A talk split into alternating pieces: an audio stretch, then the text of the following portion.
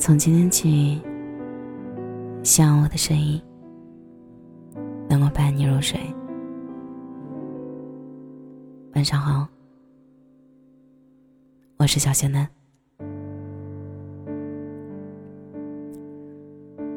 都说，在感情里谈时间，是件很残忍的事情。今天在微博看到一则“久恋成婚”是种什么体验的话题，很有讨论度。帖子的大概内容是：女孩和另一半长跑了十年的心路历程。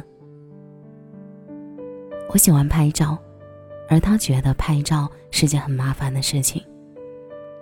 我比较随性，他比较自律。我们也会有小摩擦。我一生气就不说话，他也会犟很多天，才会来跟我说话。和很多恋爱中的小情侣一样，女孩和另一半都相互觉得彼此有很多的缺点，甚至面临着毕业、工作的迷茫期，在租房找工作的生活压力下，久久一次电话也会很容易就吵起来。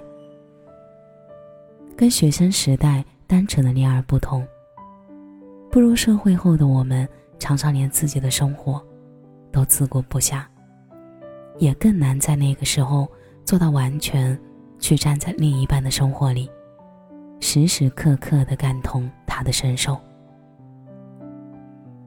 在如此之长的时间跨度下，结局是意料之外的美好大团圆。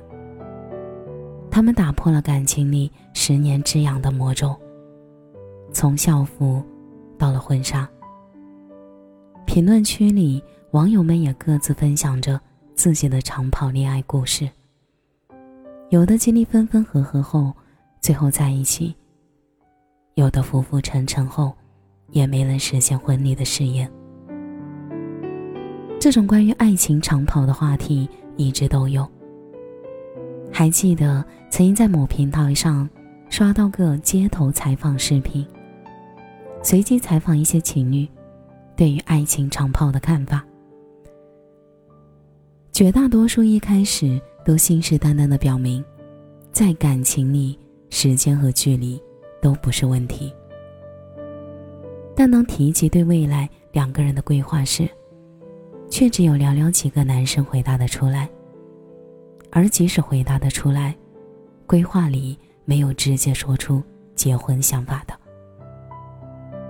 女生也难免会有失望的感觉。在一段感情里，女生在年龄、时间上总是处于劣势，错过了最佳生育期，就会面临着对身体有一定风险的晚孕。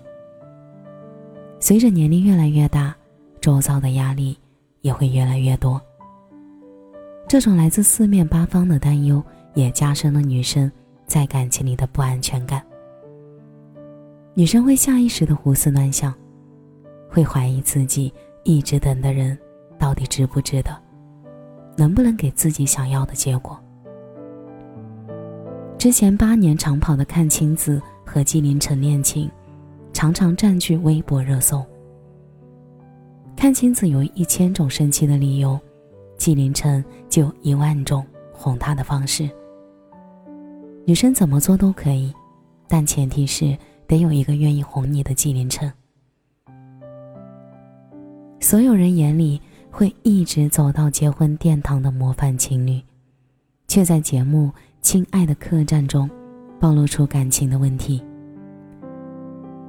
看青子一直期待着纪凌尘的求婚，但每次提及这个问题时，男生总会下意识的回避，没有表达出想结婚的想法。最终，两人关系结束于一句轻描淡写的：“你喜欢大海，我爱过你。”模棱两可的感情，往往最伤人，因为还有期待，却满载失望。而只停留在口头上，没有明确的通过行动。把你规划到未来里的人，又如何算是真正的爱你？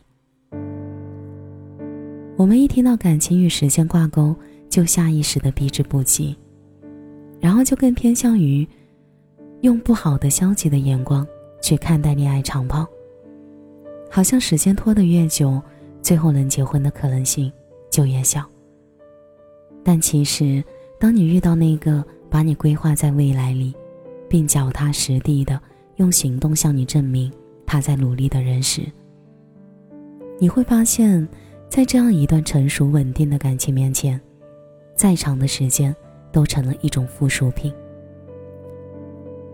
前几天听到老妈说表哥结婚的消息，忍不住八卦起了表哥的恋爱过程。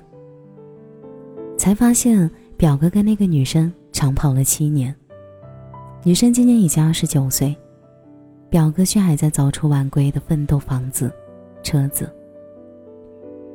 在这个看重物质化婚姻的时代，是什么让一个女生甘愿等一个一无所有的男生，等了这么多年？这个问题，其实从很多地方都能找到答案。为了存钱给女生想要的婚礼，表哥会从早上七点一直工作加班到凌晨两三点。为了女生想吃的东西，不惜多跑几条街。排很久的队。遇到问题和矛盾时，也如同微博帖子里女生说的那样，当时我们都没有想过如何放弃。当我们重新提起那段时间时，我和他想的，都是如何解决。其实女生并不害怕等待的时间，她们害怕的更多是等了一个不值得的人，等了没有结果的结果。当一个女生能够从生活中明显的感受到那个男孩子对自己有多在意时，也就意味着那份爱足以跨越和抵抗时间带来的难题。久恋成婚是种什么体验？大概就是把本就性格不一的你我融进彼此的生命里，变成我们，彼此坚定。共赴同一方向，即使会有吵闹，但从未想过放弃，另辟新路。这是久恋成婚的意义。这是前几天在微博上看到一位长跑成功的网友新婚后形容对方说的话。我想，久恋成婚是爱情里一种难得的幸运。全世界那么多人，来来往往，每天都在擦肩。和错过，再认识新的人，接触新的事。很多人都以为时间一久便没有了恋爱的冲动，但其实，无论什么感情，到最后都会归于平淡。而经历过足够的爱支撑下来的平淡爱意，才是爱情最好的模样。无关于时间、距离。只关于你、我和我们。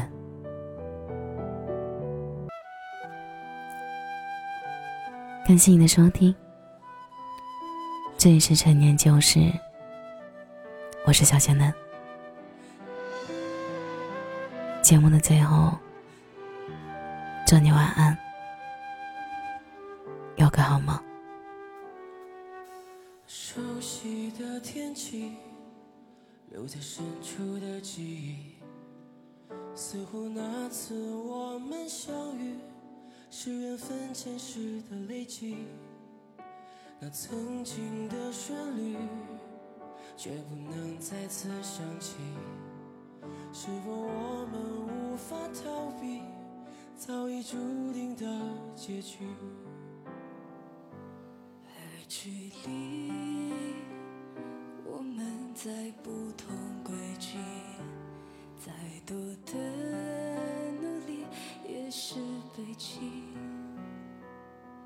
在心底千万次的练习，千万次不停的温习，只怕已来不及。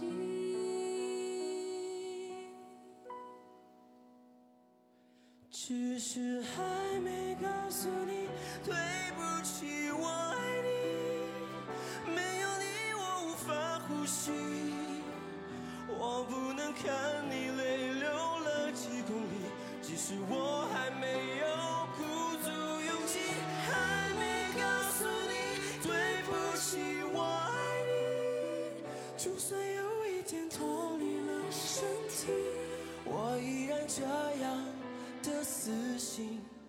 地。